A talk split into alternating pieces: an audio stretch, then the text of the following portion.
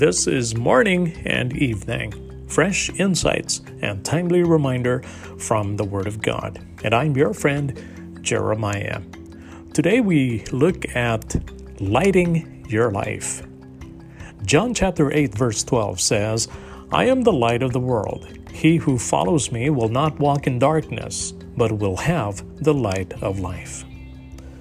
Do you ever get lost when you wake up in the dark?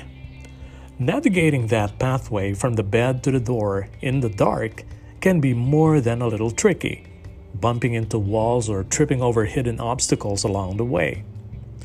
But turn on the lights, and suddenly everything becomes clear. Wandering blindly through the dark is how many people approach life.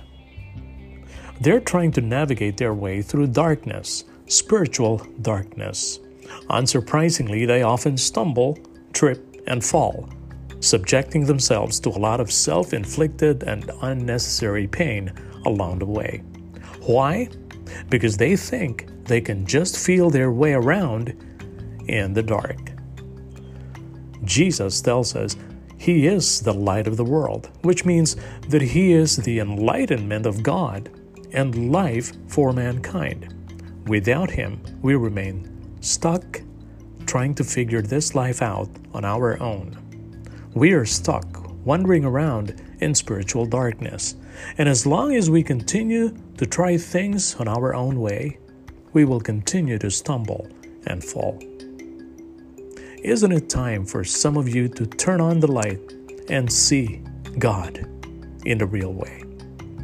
If you're looking for some clarity and direction navigating this life, just turn to Jesus and let Him be the light in your life. You'll find a lot more clarity in where you are headed. I guarantee it. And there you have it, morning and evening, with your friend Jeremiah. Tune in again next time. Until then, stay strong, be well, and have a wonderful day with Jesus.